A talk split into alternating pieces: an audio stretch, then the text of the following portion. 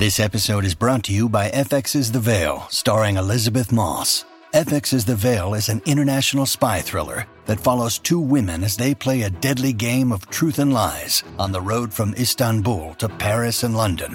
One woman has a secret, and the other has a mission to reveal it before thousands of lives are lost.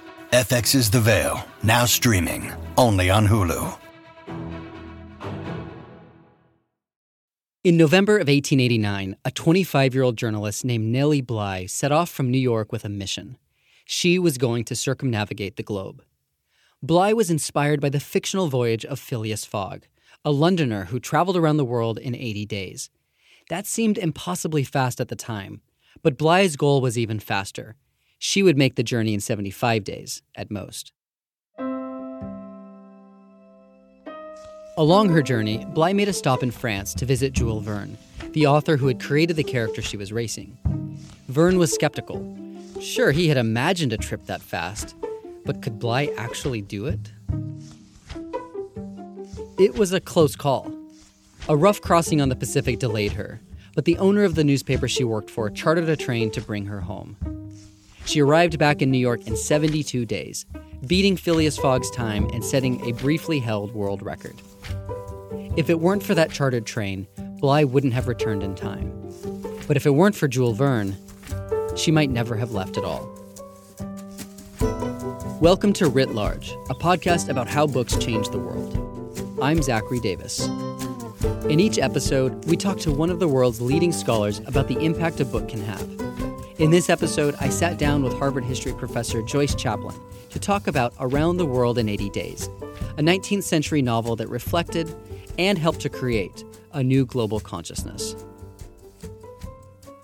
The book is an adventure story that was written for a Paris newspaper, Le Temps, and was serialized in that sort of breathless way in which you'd be waiting for the next installment that the author Jules Verne was busy writing. Jules Verne was born in Nantes, France in eighteen twenty-eight. He was a prolific writer.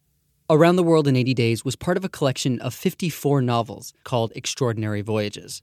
And he was also quite inventive, known for bending and blending genre lines. He wrote works for the stage and the page, including romance-tinged adventure stories and science fiction. He's a pioneer now of what might be regarded as steampunk, that he really imagines this Victorian world, and you can, you know, see boring, privileged white guys going to the Reform Club, droning on and on and on about stuff, and then, oh my God, somebody's off in a balloon. They've got electric clocks in their households. They have submarines, for crying out loud. So it's that level of imagination that I think has been the longest-lasting legacy of Jules Verne's work, even as a lot of the specific novels and characters are not so well remembered now. And his glorification of imperialism, masculinity, uh, haven't worn well, but that way in which he sews together different ways of being technologically and physically and materially in the world remains really quite compelling. Around the World in eighty days was first serialized in eighteen seventy-two and published as a book a year later. Although it's an adventure story, the protagonist, Phileas Fogg, is not an adventurer by trade. His journey starts with a bet. Here's Professor Chaplin reading a bit of the text. "A true Englishman doesn't joke when he is talking about so serious a thing as a wager," replied Phileas Fogg solemnly. "I will bet twenty thousand pounds against anyone who wishes that I will make the tour of the world in eighty days or less, in one thousand nine hundred twenty hours, or one hundred fifteen thousand two hundred minutes. Do you accept?" Part of the excitement of the story is going around the world in eighty days felt like extraordinarily fast. Before, going around the world was something only a few people in history had done. It was just like not even a possibility for a normal person. Going around the world was actually a possibility and recognized as such and had been since fifteen nineteen. When one ship and thirty-five men returned to Spain having survived Magellan's kind of crazy around-the-world voyage. Magellan himself didn't make it back. He was the most famous man never to have gone around the world. And people continued to do it. And it became a kind of trademark of imperial power that various European powers would demonstrate their global reach uh, by making a circumnavigation. And the time for doing so had been going down. Thanks to newly developed current and wind charts, it was easier than ever for sailing ships to find their way. Ship design was evolving as well. The new clipper sailing ships of the mid eighteen hundreds were built for speed rather than cargo capacity. But maritime technologies weren't the only factors at play.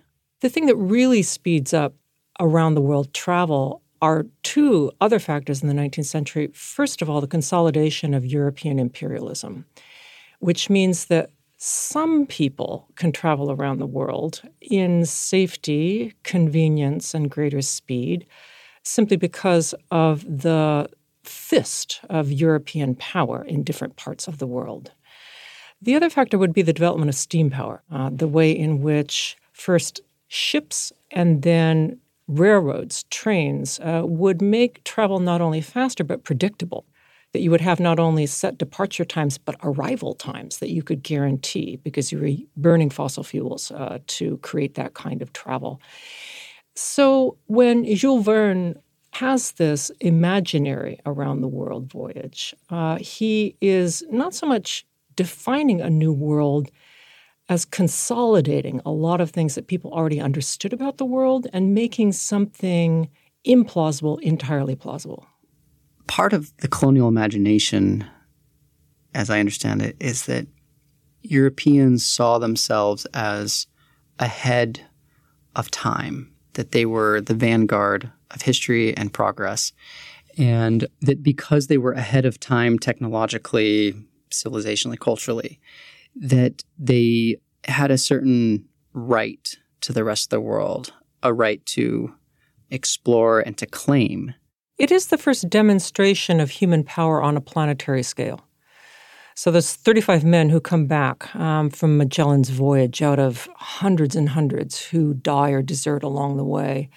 They create this visual icon that you draw a line on the map all the way around the world and say, yes, actual human beings did this. There had been all kinds of metaphorical ways of thinking about humans in relation to the entire Earth, but this was like, no, this is not a metaphor. This really happened. And there becomes a kind of hallmark of imperialism. This is the kind of planetary power we have as members of certain kinds of cultures from a certain part of the world. So it is absolutely an imperial gesture and an imperial demonstration, and would definitely have been recognized as such by anyone reading Jules Verne at the time. What's interesting about the novel, which was first serialized in eighteen seventy-two and then published as a novel in eighteen seventy-three, is that non-Western powers are beginning to get in on this game. We are planetary too. The Japanese, for instance, would say. They send an around-the-world delegation around the same time, and they would be followed by Korean embassies and other voyagers from beyond the Western core who say, no, this may have been an imperial demonstration, but it might be one that globally all human beings are capable of. It makes me think that human power exerted on a planetary scale is linked to divine imagination in some way, that, you know, previously only God could kind of see or behold the entire world. We were always localized as particular tribes. But now, right, European colonials and then other subsequent powers think of themselves as masters of something cosmic. And I, I wonder, is there a link between circumnavigation and kind of ecological extraction ideas? There's one running joke in the novel. Passepartout, who goes with Fogg, accidentally leaves the gas lamp burning in his bedroom in London. Fogg says, yes, so that's your fault, and you'll be paying for it. And it's an embedded gag uh, that for the entire journey, fossil fuel is burning and burning and burning. The joke is probably now on us. We realize even more than people in the eighteen seventies uh, what the actual planetary cost would be. But Verne is really, interestingly, trying to remind people of what we would now call a carbon footprint. This is apparent in the illustrations of the novel as well. When the novel is published as a book, there's an illustration at the front with Fogg and Passepartout pointing up at an image of the earth. And in the middle of the earth is this gas lamp burning, as if that is the metric, uh, that we measure the planet according to what kinds of fuels that we're taking out of it and burning and burning and burning now constantly. What role did this book play in fostering a certain kind of tourism industry where cultures are sort of props or things to consume or stories to gather? I think especially the problem of these places being invisible, just terrain to be passed through to set a record, remains absolutely problematic. And in this regard, one technological development of the nineteenth century was implicated in this, and that was the telegraph. There wasn't a telegraph cable all around the world yet, but people were already talking as if there were, and there was going to be.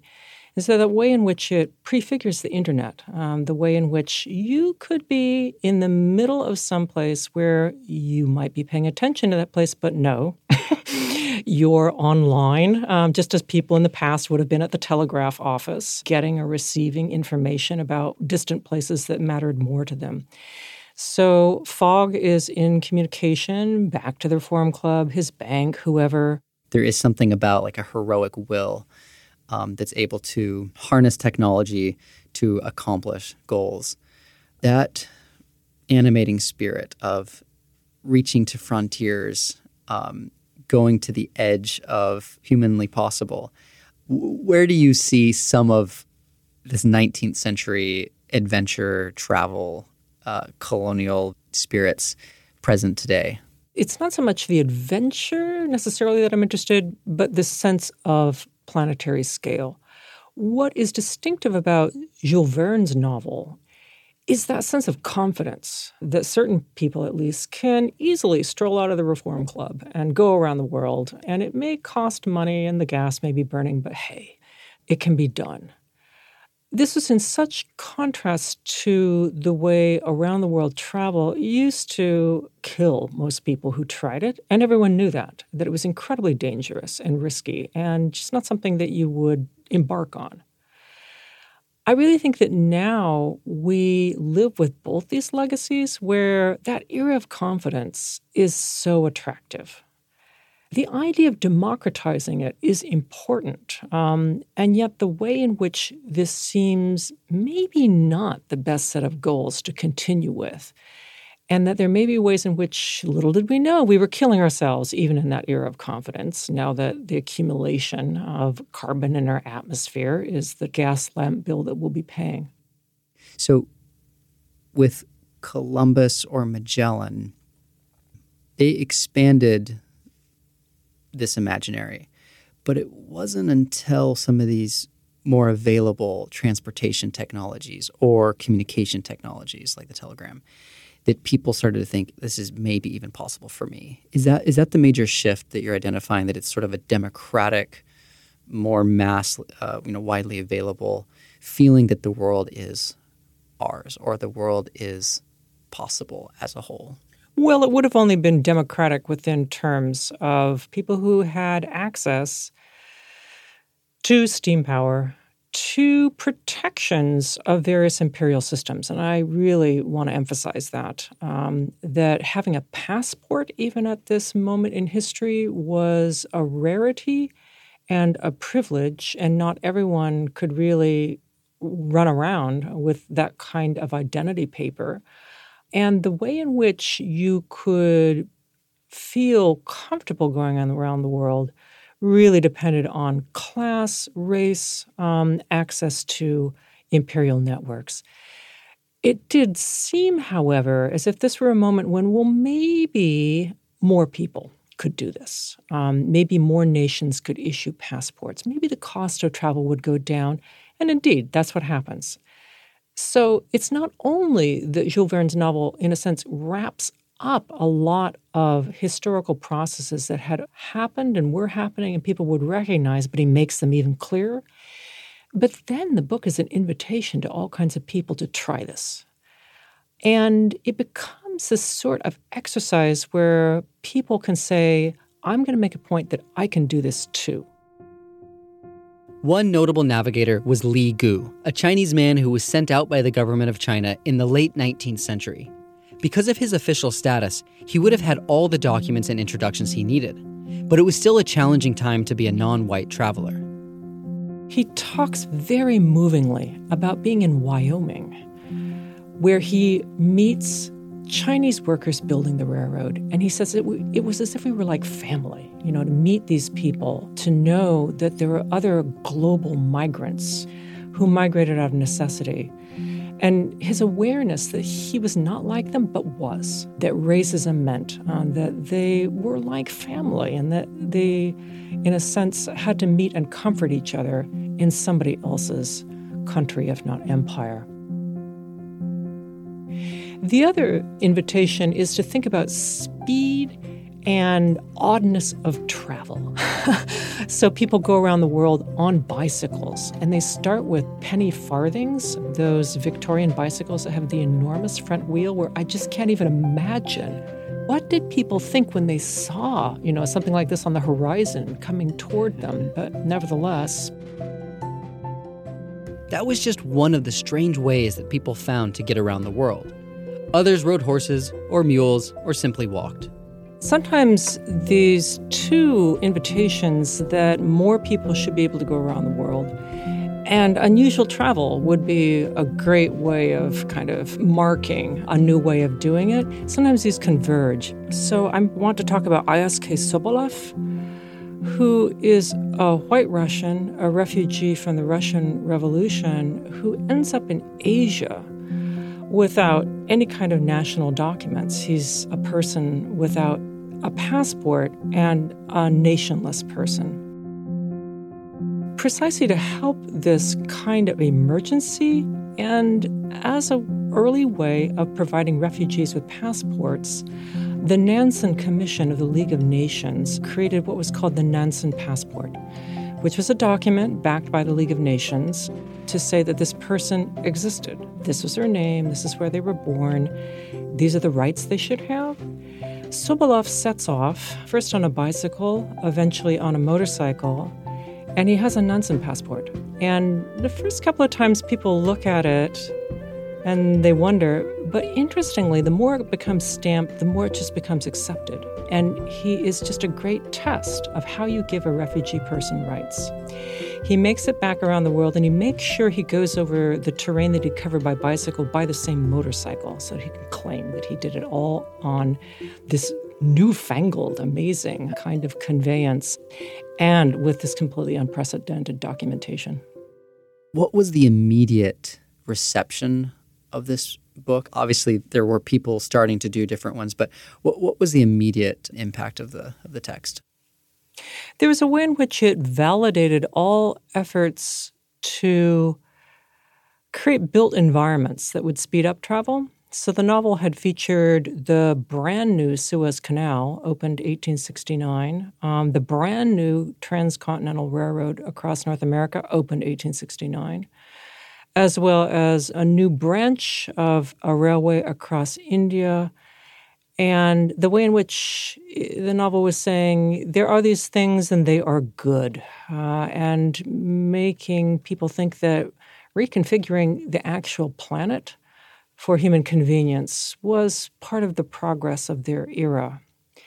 There'd already been a kind of imaginary of how many dollar coins, um, how many books put spine to spine would go around the world. And these become very evocative in terms of, well, how do we think about our planet-girdling technologies and units of value that make it easy for us to think of ourselves on a planetary scale every day, all the time?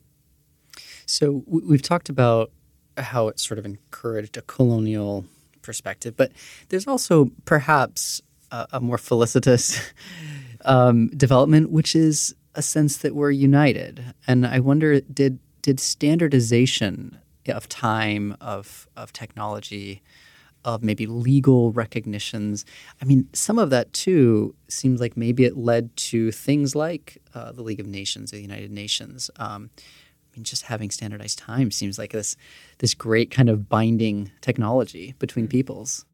Magellan's crew, when they come back, are the actual first time travelers um, because they have changed a day in their calendar by going around the world and crossing some line that eventually, by the end of the nineteenth century, is more or less officially placed in the Pacific.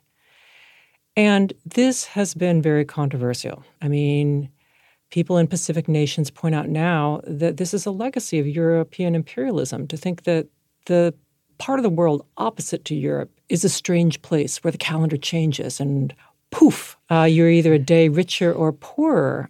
And a lot of Pacific nations still would like the International Date Line put somewhere else, please, um, that there is a designation that they are the back of beyond um, and uh, makes time truly shared. It has this kind of global universal quality now, but at somebody's expense, that they are stigmatized in that way. Time is a key player in Around the World in eighty Days, both in terms of plot and characterization. So at the very start, Jules Verne compares Phileas Fogg to a chronometer, as if he's something that ticks very, very steadily and is keeping track of time calmly. The surprise of the novel is that somehow Phileas Fogg, chronometer, doesn't remember that if you travel around the world going eastward, you lose a day on the calendar because uh, you're, in a sense, competing with the sun and changing your position in time, even as you're returning to the same place on Earth. And that is crucial to the plot because when Fogg returns, he assumes he's lost the bet, but he's actually returned early and within that eighty-day measure. But he, the chronometer, lost track of time. What What is its link to techno-boosterism? That if there's problems in the world, we can invent our way out of them. I definitely think that the novel is techno-optimistic. So Fogg is presented as an early adopter. Uh, his household is not only fired by coal gas, but has electricity, uh, which in eighteen seventy-two in London would have been kind of unusual. And he even has an electric clock, which in an era of key-wound clocks would be like, you know, us having a, an atomic clock at the time. It's conceivable, but kind of a conceit that you would have newfangled toys like that. So Verne was definitely someone who believed that human ingenuity and predominantly male ingenuity within Western societies uh, was creating a better world uh, for everyone. This was pretty widespread at the time, so I'm not sure that he invented that so much as was kind of sticking up for that perspective at that moment, that we can invent our way out of difficulties and come up with solutions to problems. We, of course, might wonder about the cost of that. Again, I think the one pessimistic or questioning thing that Verne plants in his novel is that burning lamp, uh, that question about, well, we're extracting all this coal. How long can that last, and what does that cost, and can certain people pay it? This question of power over resources, technology, people, and land is a big one in the novel. But all power has its limit. One way of looking at the novel is to see it as a kind of comedy about what you can control and what you can't control. Fogg is represented as this tightly wound chronometer who can predict everything. And yet he's a betting man. So the whole reason he goes around the world is because he's gambling. He's always playing cards with people. So he's leaving certain things to chance and accepting that, you know, he's smart. He knows how to gamble. Uh, but you don't control that situation. And then in some ways the most amazing thing for a novel by Jules Verne is that it's a woman who saves the day. The woman is Aouda, an Indian princess whom Fogg and Passepartout take from her home in India when they find her being forced to sacrifice herself atop her husband's funeral pyre. Aouda accompanies the pair on their journey home and falls in love with Fogg in the process. When Fogg gets back to London, he thinks he's lost the bet, he thinks he's lost all his money, and he's taken this woman away from India, promising her safety in London, and he has to say, look, I'm friendless, I'm penniless, I have no family, what can I do? And she says, well, you could marry me, I would be your friend and your family.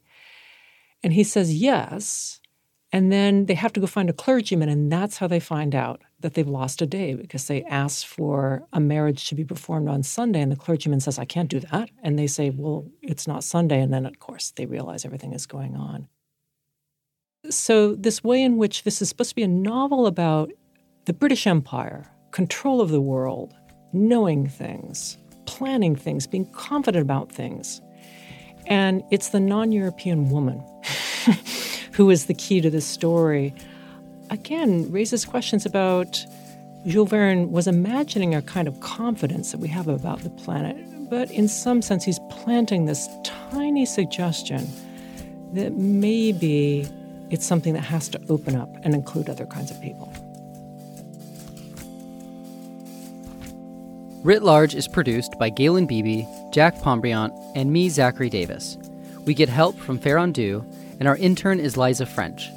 Our theme song is by Ian Koss, and our branding is by Dan Petchy. We're a member of Lit Hub Radio. Writ Large is a Lyceum original production. Lyceum is a curated podcast listening app with a hand-picked catalog of educational shows. Join our show's discussion room in the Lyceum app to share your thoughts and hear what other listeners are saying. You can download the app in the App Store or in Google Play. It's L Y C E U M. You can also find us on Twitter at writ large pod, and on our website, writ large dot f m.